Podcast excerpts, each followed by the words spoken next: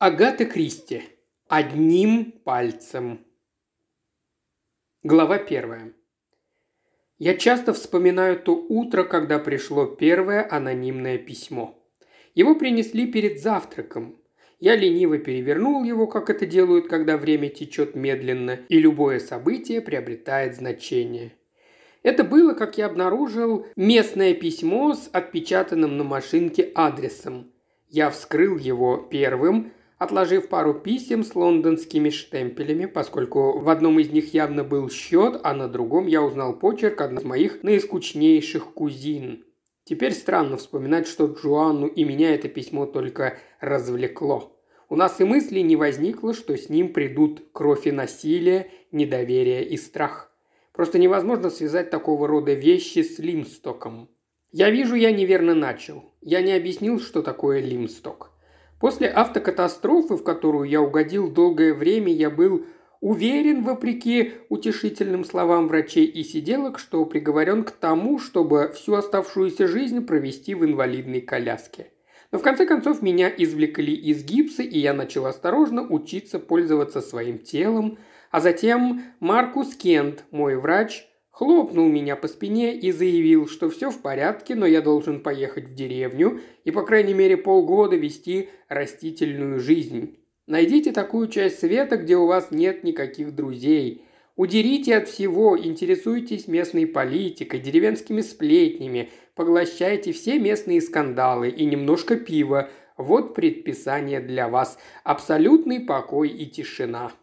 Покой и тишина. Смешно об этом думать теперь. Итак, Лимсток и вилла Литл Фюрц. Лимсток был большим городом во время завоевания норманов. В 20 же веке это было место незначительное во всех отношениях.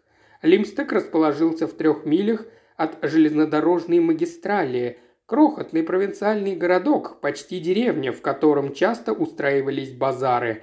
Городок – окруженный бесконечными вересковыми пустошами. Вилла Литерфюрц располагалась на холме, у дороги, уходящей в Вереск. Это был чопорный, унылый дом с покосившейся викторианской верандой блекло-зеленого цвета. Моя сестра Джоанна, едва завидя его, решила, что это идеальное место для выздоравливающего. Владелица дома была под стать ему, очаровательная маленькая старая леди, невообразимо викторианская – она объяснила Джоанне, что ей бы и не приснилось такое сдавать дом, но все так изменилось, и нынешние времена, и эти ужасные налоги. Итак, все было улажено, и договор подписан, и должным образом Джоанна и я прибыли и обосновались в доме. Сама же мисс Эмили Бертон перебралась в Лимсток, в комнаты, которые содержала ее бывшая горничная, моя преданная Флоренс, оставив нас под присмотром нынешней горничной мисс Бертон Патридж, мрачной, но весьма квалифицированной личности, которой помогала приходящая девушка. Через несколько дней после того, как мы поселились в Литлфюрдс, Лимсток начал наносить торжественные визиты. Каждый в Лимстоке имел какой-то свой отличительный признак, и все семьи выглядели вполне счастливыми, как сказала Джоанна.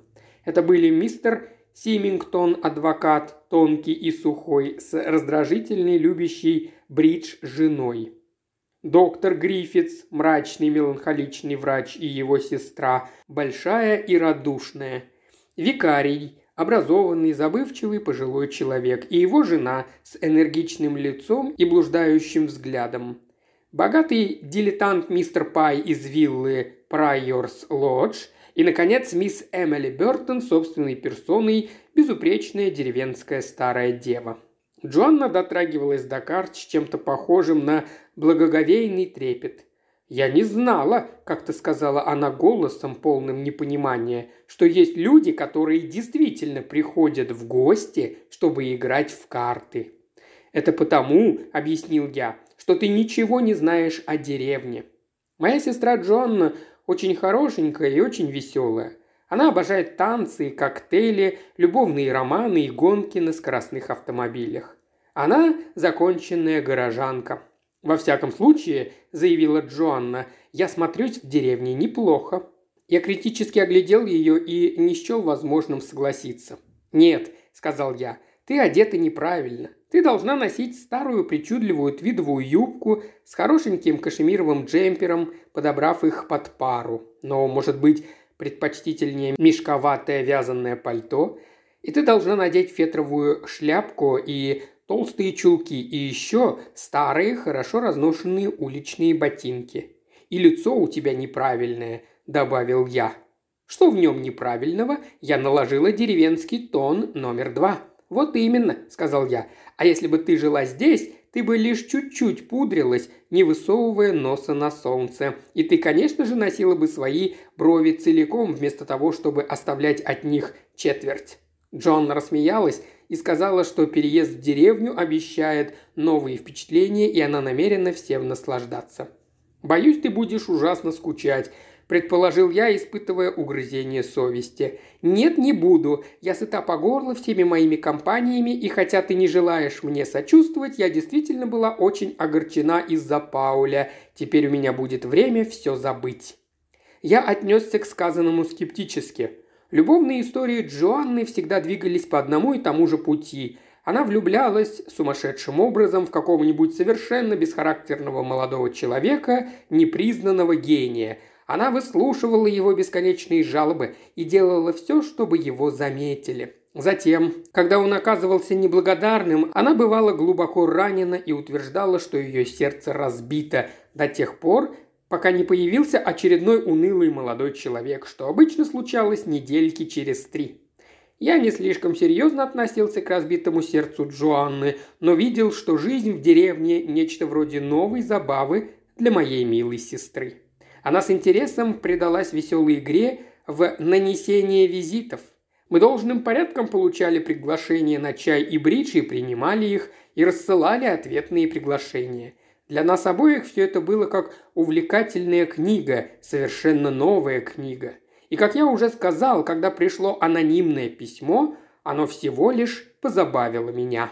Вскрыв письмо, я минуту или две пребывал в недоумении – печатные слова, вырезанные из книги и наклеенные на лист бумаги. В письме в довольно грубых выражениях сообщалось мнение отправителя насчет того, что мы с Джоан не были братом и сестрой. «Эй, что это такое?» – спросила Джоанна. «Это очень грязное анонимное письмо», – ответил я. Я ощутил легкую душевную боль. Кто бы предположил, что подобное может случиться в тихом болоте Лимстока? Джон мгновенно проявила живейший интерес. «Да ну! И что в этом письме говорится?» Должен заметить, что в романах анонимные письма грубые, внушающие отвращение, по возможности не показывают дамам. Подразумевается, что дам следует во что бы то ни стало защитить от потрясения, в которое подобное письмо повергнет их нежную нервную систему. Очень жаль, но я должен сказать, что мне бы и в голову не пришло скрыть письмо от Джоанны. Я немедленно протянул ей лист. Джоанна подтвердила мою веру в нее тем, что не проявила никаких чувств, кроме веселого удивления. «Какая жуткая гадость! Я слыхала об анонимных письмах, но мне никогда не приходилось их видеть. Они что, все такие?» «Не могу сказать», – ответил я. «Для меня это тоже впервые». Джоанна захихикала – Похоже, ты был прав, говоря о моей косметике, Джерри. Наверное, они тут решили, что я просто обязана быть распутной женщиной. К тому же, сказал я, нужно учесть тот факт, что наш отец был высоким смуглым человеком с длинным худым лицом, а наша матушка – очаровательное маленькое создание, голубоглазое с прекрасными волосами, и что я похож на отца, а ты на маму. Джоанна задумчиво кивнула – да, мы ничуть не похожи. Никто и не подумает, что мы брат и сестра. Кто-то и не подумал, сказал я с чувством. Джонна заявила, что она считает все это просто забавным. Она помахала письмом, держа его осторожно за уголок, и спросила, что мы с этим сделаем. «Я полагаю, будет наиболее верным», – предположил я, – «сунуть его в огонь, энергично выразив свое отвращение». Я подкрепил свои слова действием и Джоанна зааплодировала. «Ты это проделал великолепно», – сказала она. «Тебе просто необходимо пойти на сцену. Какое счастье, что у нас все еще есть огонь, правда?» «Картинка для бумаг не была бы столь драматична», – согласился я. Хотя, конечно, я мог поджечь листок спичкой и понаблюдать, как он медленно сгорает. «Когда тебе нужно что-то сжечь, оно ни за что не загорается», – сказала Джоанна. «Оно гаснет. Тебе наверняка пришлось бы чиркать спичку за спичкой». Она встала и подошла к окну, потом, стоя там, вдруг резко обернулась. «Удивляюсь», – сказала она, – «кто мог написать такое?» «Вероятно, мы никогда этого не узнаем», – предположил я. «Я тоже так думаю». Она помолчала немного и продолжила – и тем не менее, не знаю уж почему, мне все это кажется забавным. Видишь ли, я думала, они... Я думала, нас здесь полюбят. Так оно и есть, сказал я. Просто тут живет какой-то наполовину свихнувшийся тип. Боюсь, что это так. Фу, гадко. Джоанна ушла наружу, на солнышко, а я, закуривая положенную после завтрака сигарету, решил, что сестра права. Это действительно гадко. Кого-то возмутил наш приезд сюда – Кого-то возмутила юная яркая красота Джоанны, кто-то хотел причинить боль. Возможно, лучшим выходом было посмеяться над всем этим. Тем утром к нам зашел доктор Гриффитс. Я договорился с ним о еженедельных осмотрах. Мне нравился Оуэн Гриффитс. Он был смуглый, нескладный, с неловкими манерами и мягкими искусными руками. Говорил он отрывисто и был слегка застенчив – вы не хуже чувствуете себя сегодня, а? Или это мое воображение? Или с утра на вас немножко действует погода?» «Не то», – сказал я. Вместе с утренним кофе пришло довольно грубое анонимное письмо, и оно оставило достаточно гадкий привкус во рту. Доктор уронил свой портфель на пол. На его тощем темном лице отразилось возбуждение. «Вы хотите сказать, что и вы получили одно из них?» Я заинтересовался – «А что, здесь такое случается?» «Да, с некоторых пор». «О», – сказал я, – «понятно». А я-то решил, что лишь присутствие столь странных личностей, как мы, вызвало чье-то негодование. «Нет-нет, ваш приезд ни при чем. Это просто...» Он помолчал и спросил. «О чем там говорилось, по крайней мере?» Он внезапно покраснел и смутился. «Возможно, я не должен был спрашивать». «Я с удовольствием отвечу вам», – сказал я. Там всего лишь сообщалось, что экстравагантная девица, которую я привез с собой, вовсе мне не сестра, и это добавлю кратчайшее изложение. Смуглое лицо доктора налилось гневом. «Проклятие! Ваша сестра, надеюсь, она не слишком расстроилась?» «Джоанна?» – пояснил я не очень-то похожа на ангелочка с рождественской елки. Она более чем современная и достаточно крепка. Она нашла это в высшей степени забавным. Ей не приходилось прежде сталкиваться с чем-либо подобным.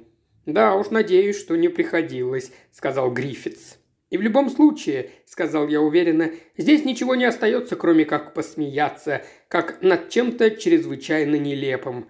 «Да», — сказал Оуэн Гриффитс, — «всего лишь». Он замолчал, и я быстро подхватил. «Совершенно верно. Всего лишь слова». «Беда в том», — сказал он, — «что такого рода вещи, однажды начавшись сами по себе, не заканчиваются. Могу вообразить. Безусловно, это патология». Я кивнул. «У вас есть какие-нибудь соображения об авторе?» – спросил я. «Нет, лишь желание узнать. Видите ли, причин к сочинению анонимных писем может быть две. Если это единичное письмо, отправленное одному человеку или группе лиц, то можно сказать, что оно мотивировано, то есть его написал некто, имеющий причины для недовольства, или полагающий, что имеет, и выбирающий грязный тайный путь к проявлению этого недовольства. Это дурно, и это вызывает отвращение, но такой человек не обязательно сумасшедший и обычно довольно легко определить автора – уволенный слуга, ревнивая женщина и так далее. Но если это не единичный случай, а принцип действия личности, то это уже куда серьезнее. Письма рассылаются беспорядочно, и они служат одной цели – заменить какие-то разрушенные надежды в воображении пишущего. Как я уже сказал, это, безусловно, патология, и безумие прогрессирует. В конце концов, конечно, автора анонимок выследят и поймают – Часто это, кстати, оказывается человек, о котором просто невозможно подумать подобное. И тем все и кончится. Был подобный инцидент на другом конце графства в прошлом году, когда уволили заведующего отделом дамских шляп в большом универмаге. Тихая, изысканная женщина работала там много лет. Я припоминаю несколько случаев и из моей практики, но это были несчастные, озлобленные, уволенные люди. Однако, как я сказал, Я уже видывал подобное, и это совершенно искренне пугает меня. «И давно это продолжается?» – спросил я. «Не знаю точно. Безусловно, это трудно определить, потому что люди, получившие подобные письма, не рекламируют этот факт. Они бросают письма в огонь». Я помолчал. «Я тоже получил одно. И Симингтон, адвокат, и один или двое из моих небогатых пациентов говорили мне об этом. И все письма похожи одно на другое. О да, во всех повторяется одна и та же тема секса, и это их обычная черта. Он усмехнулся. Семингтона обвинили в преступных отношениях с его служащей, бедной мисс Гинч, а ей по меньшей мере сорок. Она носит пенсне, и зубы у нее, как у кролика. Меня обвинили в нарушении профессиональной этики в отношениях с пациентками и усердно налегали на подробности.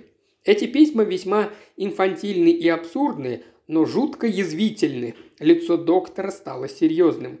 И тем не менее я напуган. Такие вещи могут быть ужасны, знаете ли. Полагаю, что действительно могут. «Понимаете», – сказал он, – «хотя письма грубые и полны детской злобы, рано или поздно одно из них может попасть в цель, и тогда Бог знает, что может случиться. Еще я боюсь влияния анонимок на неповоротливые, подозрительные и невоспитанные умы. Ведь когда они видят нечто написанным, они верят, что это правда. Тут возможны любые осложнения. «Это было малограмотное письмо, надо сказать», – заметил я задумчиво, – «сочиненное кем-то практически необразованным». «Так ли это?» – сказал Оуэн и ушел. Раздумывая позже обо всем этом, я нашел докторское «так ли это» несколько тревожащим. Я не намерен утверждать, что наша анонимка не оставила гадкого привкуса во рту. Это было. Но в то же время она скоро забылась. Видите ли, в тот момент я не отнесся к письму серьезно. Думаю, я внушил себе, что подобное случается нередко в глухих провинциальных городках. Причиной тому истеричные женщины, склонные все драматизировать. Во всяком случае, если все анонимки такие же детские глупые, как та, что получили мы, вряд ли они принесут много вреда. Следующий инцидент, если это можно так назвать, произошел недели позже, когда Патридж, поджав губы, сообщила, что Беатриса, наша приходящая служанка, сегодня не явится. «Я полагаю, сэр», – сказала Патридж, – «у девушки сильное расстройство». Я не слишком понял, что имеет в виду Патридж, но отметил ошибочно, что Патридж как бы смакует намек на нечто слишком щекотливое, чтобы сказать об этом прямо. Я ответил, что не вижу в этом ничего страшного и надеюсь, что Беатрисе скоро станет лучше. «Девушка здорова», – пояснила Патридж, – «но ее чувство в расстройстве». «О!» – произнес я в недоумении. «Это», – продолжила Патридж, – из-за письма, которое она получила. Насколько я поняла, весьма лживое письмо. Жесткое выражение глаз Патридж натолкнуло меня на мысль, что ложь в письме относилась ко мне. Поскольку я с трудом узнал бы Беатрису, встреть я ее в городе и вообще мало догадывался о ее существовании, я почувствовал чудовищную досаду. Инвалид, передвигающийся на двух костылях, очень уж мало годился на роль соблазнителя деревенских девиц. Я сказал раздраженно. «Что за чушь? То же самое сказала я матери девушки», – доложила Патридж. «Ничего подобного не могло быть в этом доме», – сказала я ей, – «и ничего подобного не будет, пока этот дом под моим присмотром. Что касается Беатрисы», – сказала я, – то девушки в наши дни очень разные, и я ничего не могу сказать о ее поведении где-нибудь в другом месте. Но верно и то, сэр, что приятель Беатрисы из гаража, тот, с которым она гуляет, тоже получил одно из этих скверных писем, и нельзя сказать, чтобы он отнесся ко всему этому благоразумно. «В жизни не слышал ничего более нелепого», – сердито сказал я. «И я того же мнения, сэр», – сообщила Патридж. «И нам лучше бы избавиться от этой девушки. Я ведь что говорю, она бы не получила письма, если бы не было чего-то такого, что она хотела бы скрыть. Ведь нет дыма без огня, вот что я сказала. Я и не догадывался, что сильно надоест мне вскоре эта простенькая фраза. Тем утром в поисках приключений я решил спуститься в городок. Светило солнце, воздух прохладный и живительный был полон весенней прелести. Я собрал свои костыли и отправился, твердо отказавшись от предложения Джоанны сопровождать меня. Мы договорились, что сестра приедет за мной на автомобиле и привезет обратно на холм к обеду. У тебя масса времени уйдет лишь на то, чтобы поздороваться с каждым в Лимстеке. Не сомневаюсь, сказал я, что меня там ни один не пропустит.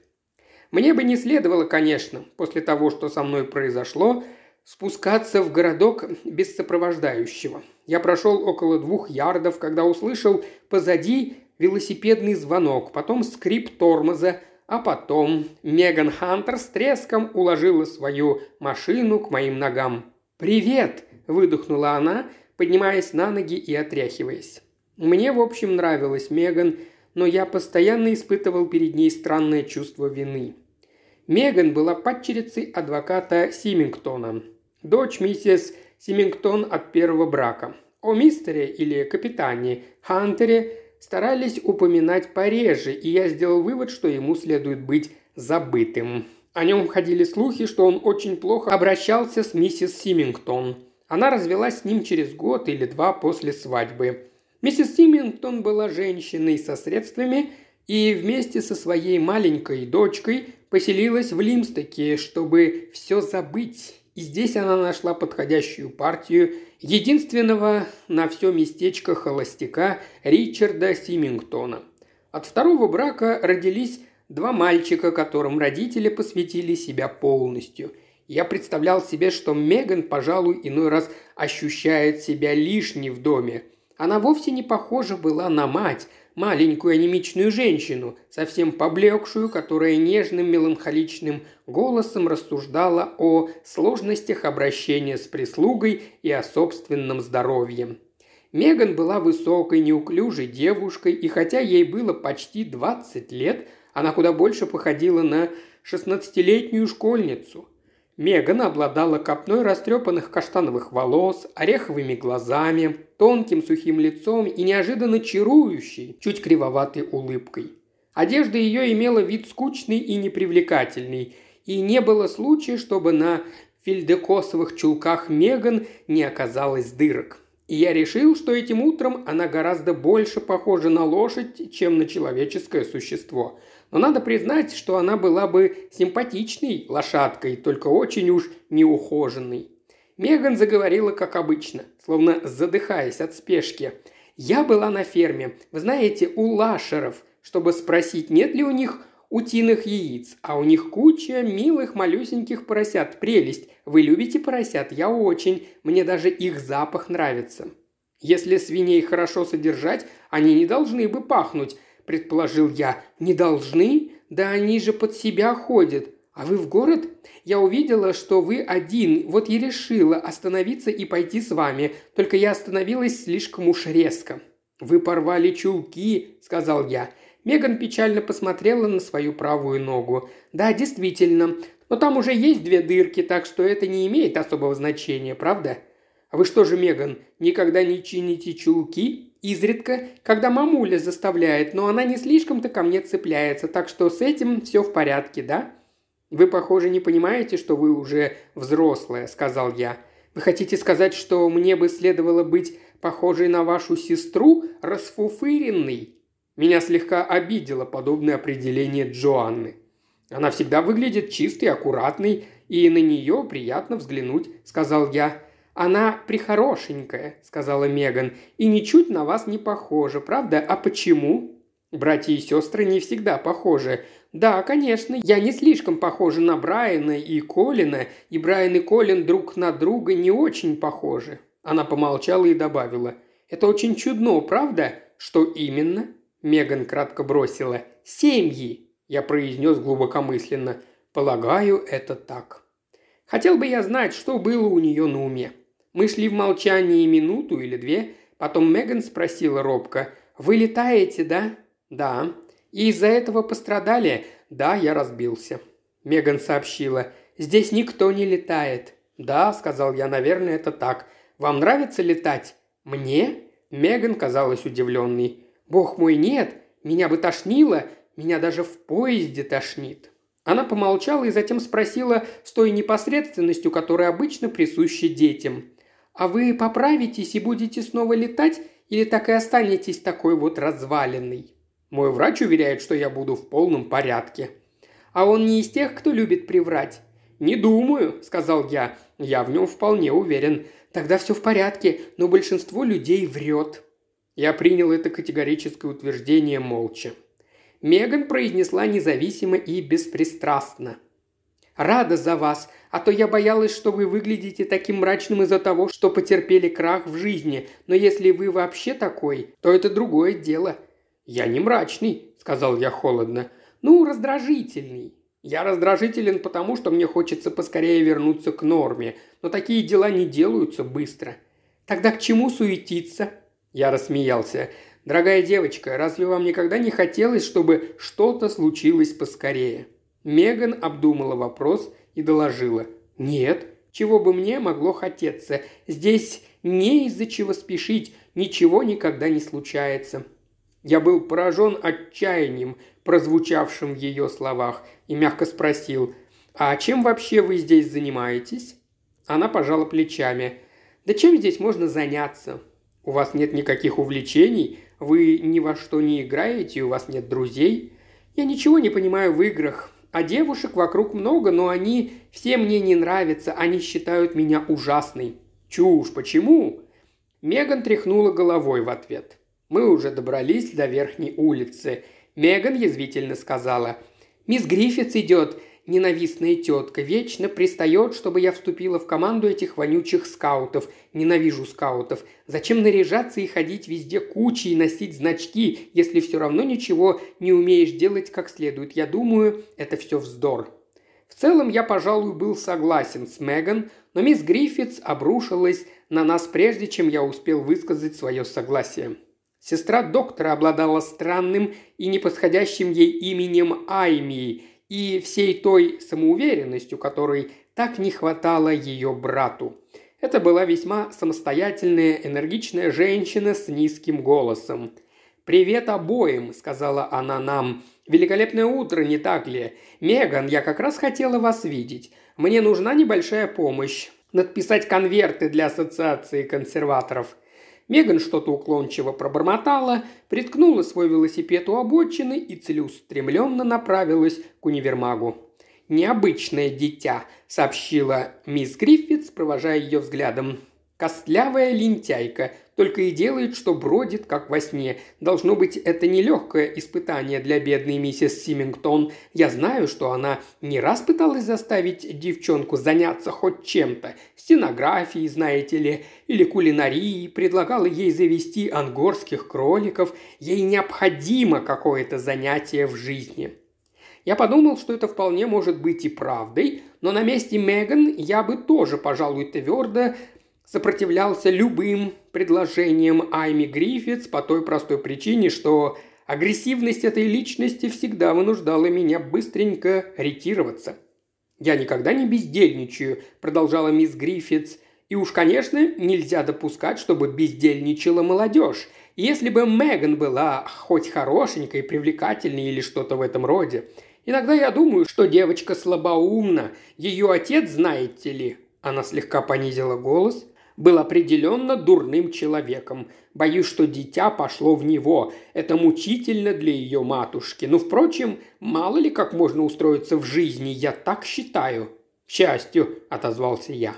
Айми Гриффитс издала прелестный смешок. Да, невозможно всем жить по одному образцу, но я не могу видеть, когда кто-то не берет от жизни всего, что возможно. Мне говорят, что должно быть до смерти скучно, круглый год жить в деревне. Ничуть, отвечаю я. Я всегда занята, всегда счастлива. И в таком крохотном городишке всегда что-то происходит. Мое время заполнено, у меня есть скауты, женский институт, всякие комитеты, не говоря уж о том, что нужно присматривать за Оуэном. В эту минуту мисс Гриффитс увидела знакомого на другой стороне улицы и, издав одобрительный лай, поскакала через дорогу, позволив мне свободно продолжать путь в банк. Я всегда считал мисс Гриффитс сокрушительной личностью. Мои дела в банке завершились успешно, и я отправился в контору Гелбрейт, Гелбрейт и Симингтон. Я не знаю, существовали ли когда-либо какие-то Гелбрейты. Я их не видел. меня проводили к ныне здравствующему владельцу Ричарду Симингтону. В его кабинете ощущался запах пыли и ни с чем не сравнимый аромат давным-давно основанной юридической фирмы. Огромное количество ящиков с документами, украшенных наклейками «Леди Хоуп», «Сэр Эверард Карр», «Вильям Ядсби Хоурс Эксквайр», «Скончавшийся» и так далее. Создавало впечатление благопристойности клиентуры и признанного устоявшегося дела.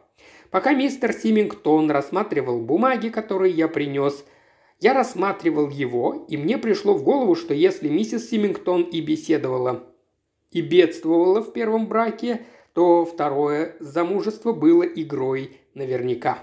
Ричард Симингтон был высшим проявлением спокойной респектабельности, тем типом человека, который не доставит своей жене никаких тревог – Длинная шея с кадыком, невыразительное, бледное, как у покойника, лицо и длинный тонкий нос.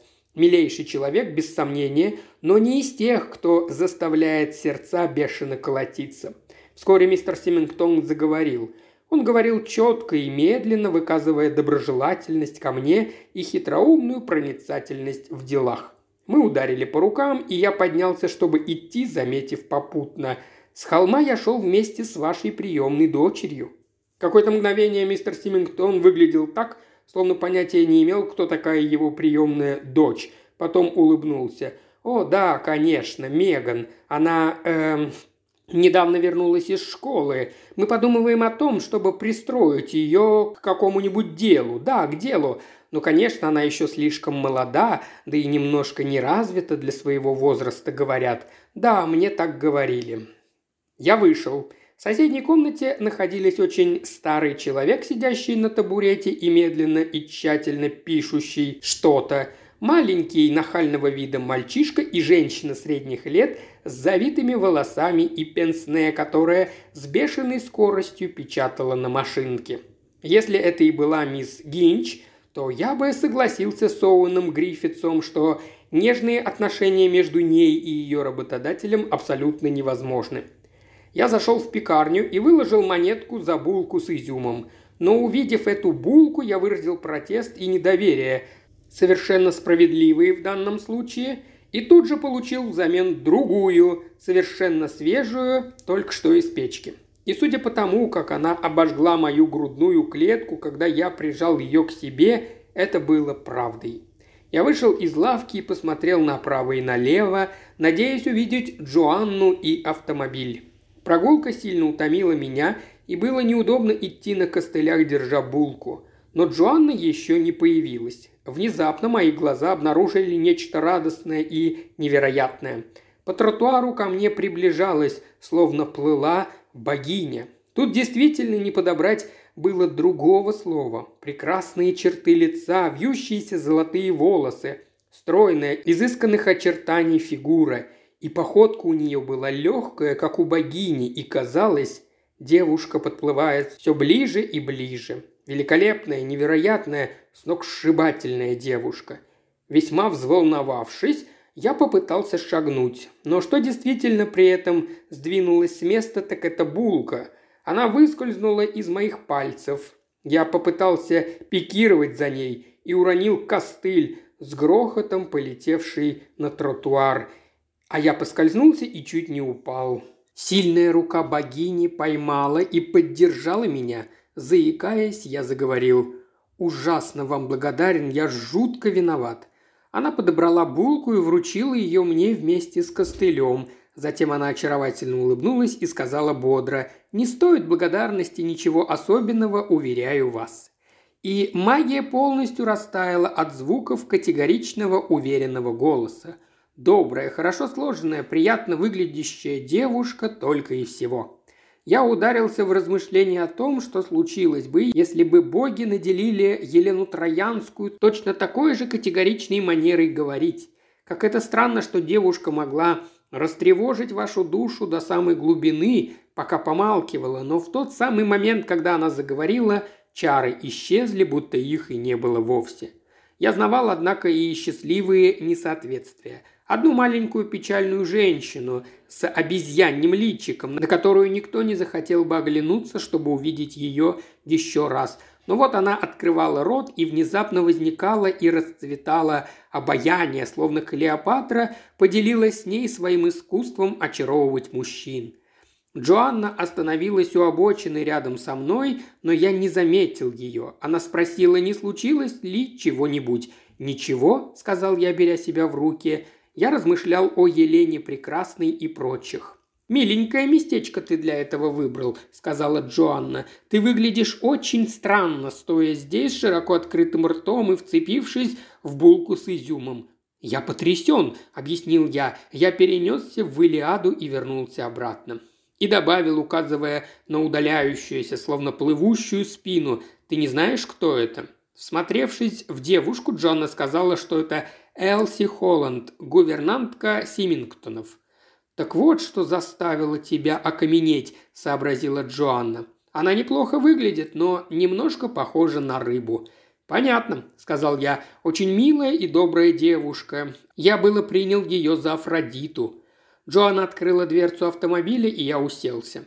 «Она прелестна, не так ли?» – сказала Джоанна. «Есть люди с блестящей внешностью, но с полным отсутствием сексапильности. Она как раз такая. Какая жалость!» Я сказал, что если она гувернантка, то это как раз может быть к лучшему. В тот день нас пригласил к чаю мистер Пай – Мистер Пай был крайне женственным, пухлым маленьким человечком, полностью посвятившим себя своим крохотным стульям, дрезденским пастушкам и коллекции стильной мебели разных эпох. Он жил на вилле Прайорс Лодж. На прилегающих к ней землях сохранились руины старого монастыря, разрушенного во времена реформации. Вилла с трудом могла сойти за человеческое жилье – Шторы и диванные подушки здесь были из очень дорогого шелка и пастельных тонов. Маленькие пухлые ручки мистера Пая дрожали от возбуждения, когда он описывал и демонстрировал свои сокровища, а голос мистера Пая срывался на тонкий писк, когда он повествовал о волнующих обстоятельствах, при которых приобрел итальянскую кровать в Вероне. Мы с Джоанной, оба любящие антиквариат, внимали с одобрением. Это действительно удовольствие, огромное удовольствие. Такое пополнение нашей маленькой общины. Здесь живут милые, добрые люди, вы знаете, но они мучительно букаличные, чтобы не сказать провинциальные. Вандалы, абсолютные вандалы. А обстановка их домов, она заставит вас плакать, дорогая леди. Уверяю, она заставит вас плакать. Разве не так? Джоанна согласилась, что ничего подобного тому, что она видит здесь, ей встречать не приходилось. «Дом, который вы снимаете», – продолжал мистер Пай, – «дом мисс Эмили Бертон. Он просто очарователен, и у нее там есть кое-какие прелестные вещицы, весьма прелестные. Одна или две из них просто первоклассные. И у нее есть вкус, хотя я не вполне уверен, что сделал бы так же. Боюсь, что иной раз, мне так кажется, это просто сентиментальность. Ей нравится держать вещи там, где они были всегда, но не там, где им лучше всего быть, не там, где они выглядели бы лучше всего, и лишь по той причине, что ее матушка ставила их именно на это место. Он перенес свое внимание на меня, и его голос изменился – это уже был голос не восхищенного художника, а прирожденного сплетника. Вы ничего не знаете об этой семье? О, конечно, нет. Только то, что услышали от агента по найму. Но, мой дорогой, вы должны иметь представление об этой семье. Когда я приехал сюда, старая мамаша была еще жива. Невероятная особа, совершенно невероятная. Монстр, если вы понимаете, что я имею в виду. Совершенный монстр – Монстр в викторианских платьях, пожирающих своих дочерей. Да, иначе и не скажешь.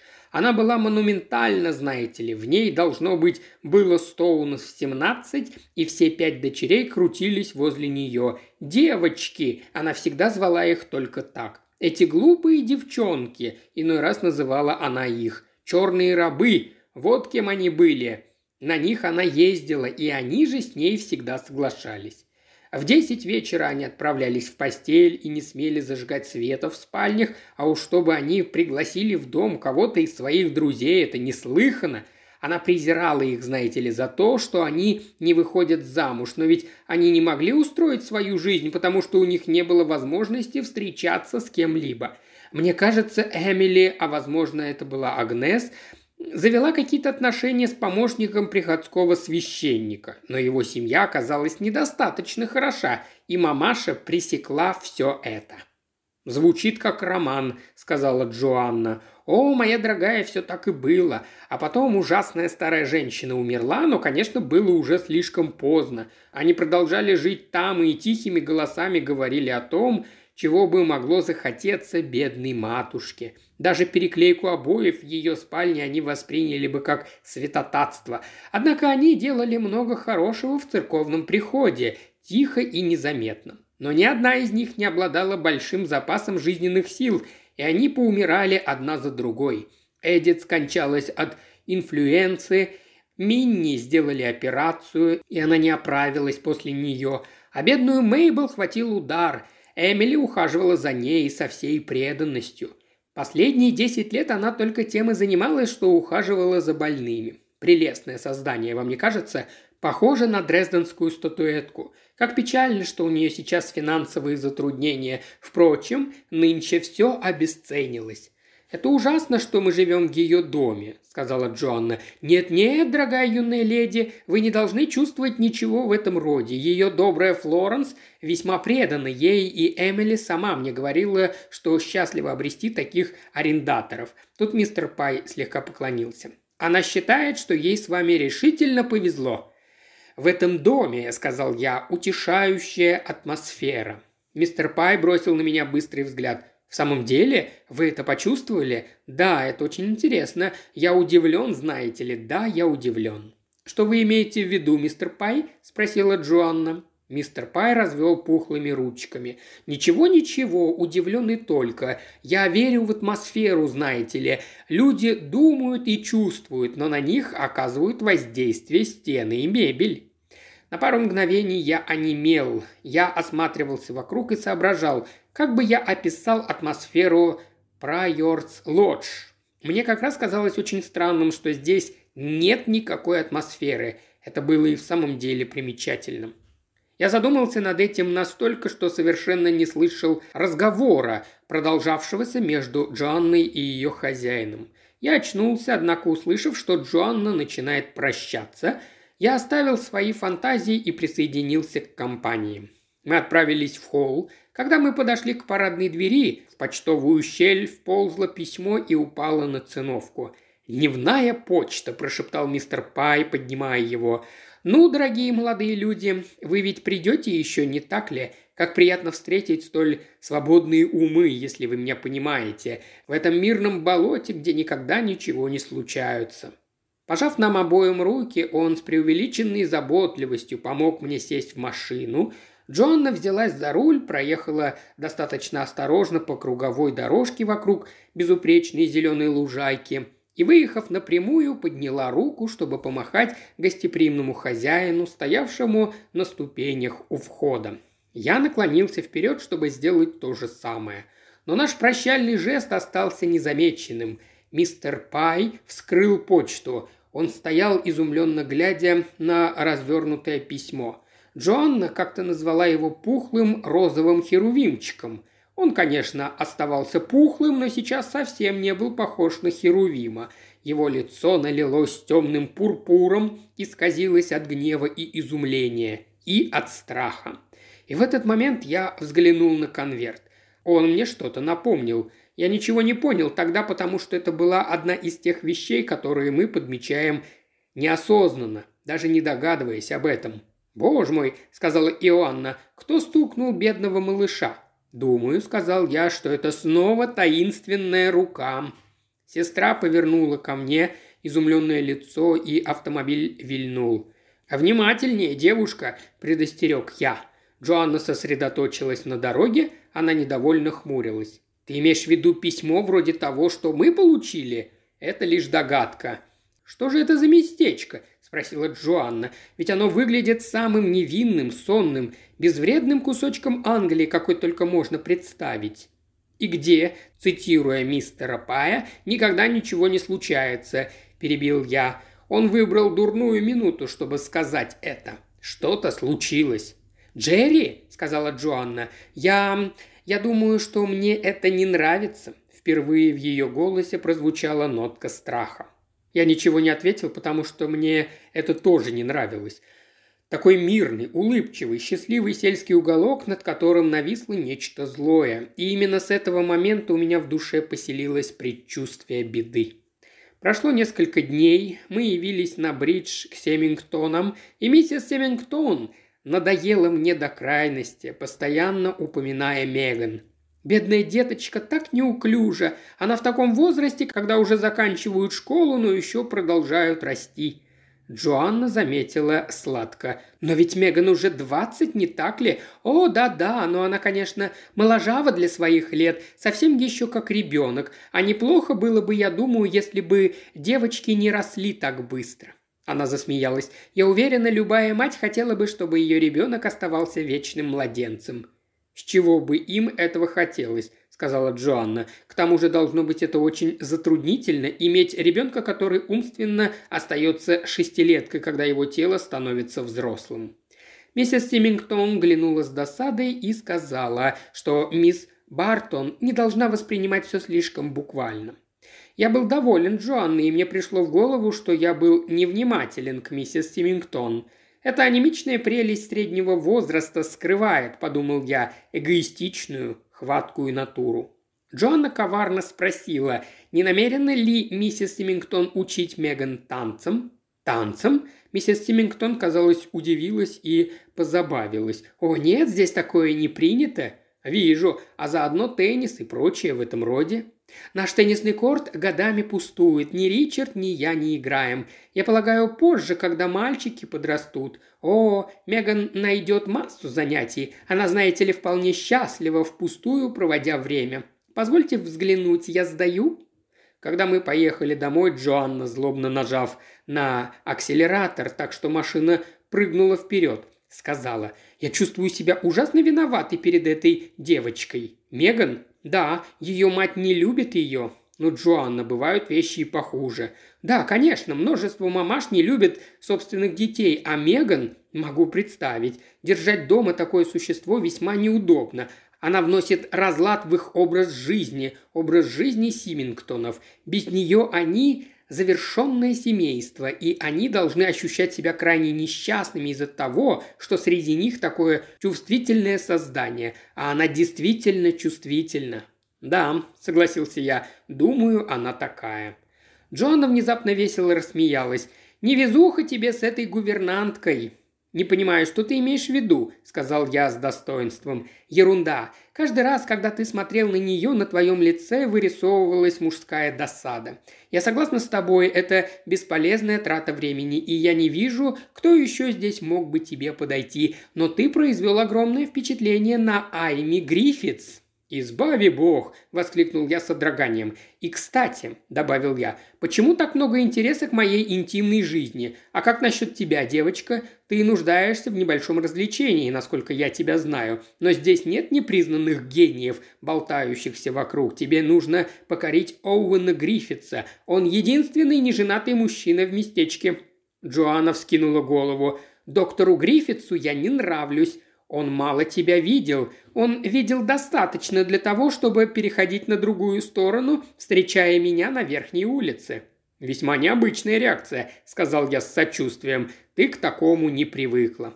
Джоанна в молчании проехала в ворота Литл Фюрц и к гаражу. Потом сказала – Возможно, в твоей идее что-то есть. Я не понимаю, почему бы кому-то переходить на другую сторону улицы, чтобы избежать встречи со мной. Это уж слишком бросается в глаза. «Я вижу», — сказал я, — «ты намерена устроить хладнокровную охоту на него.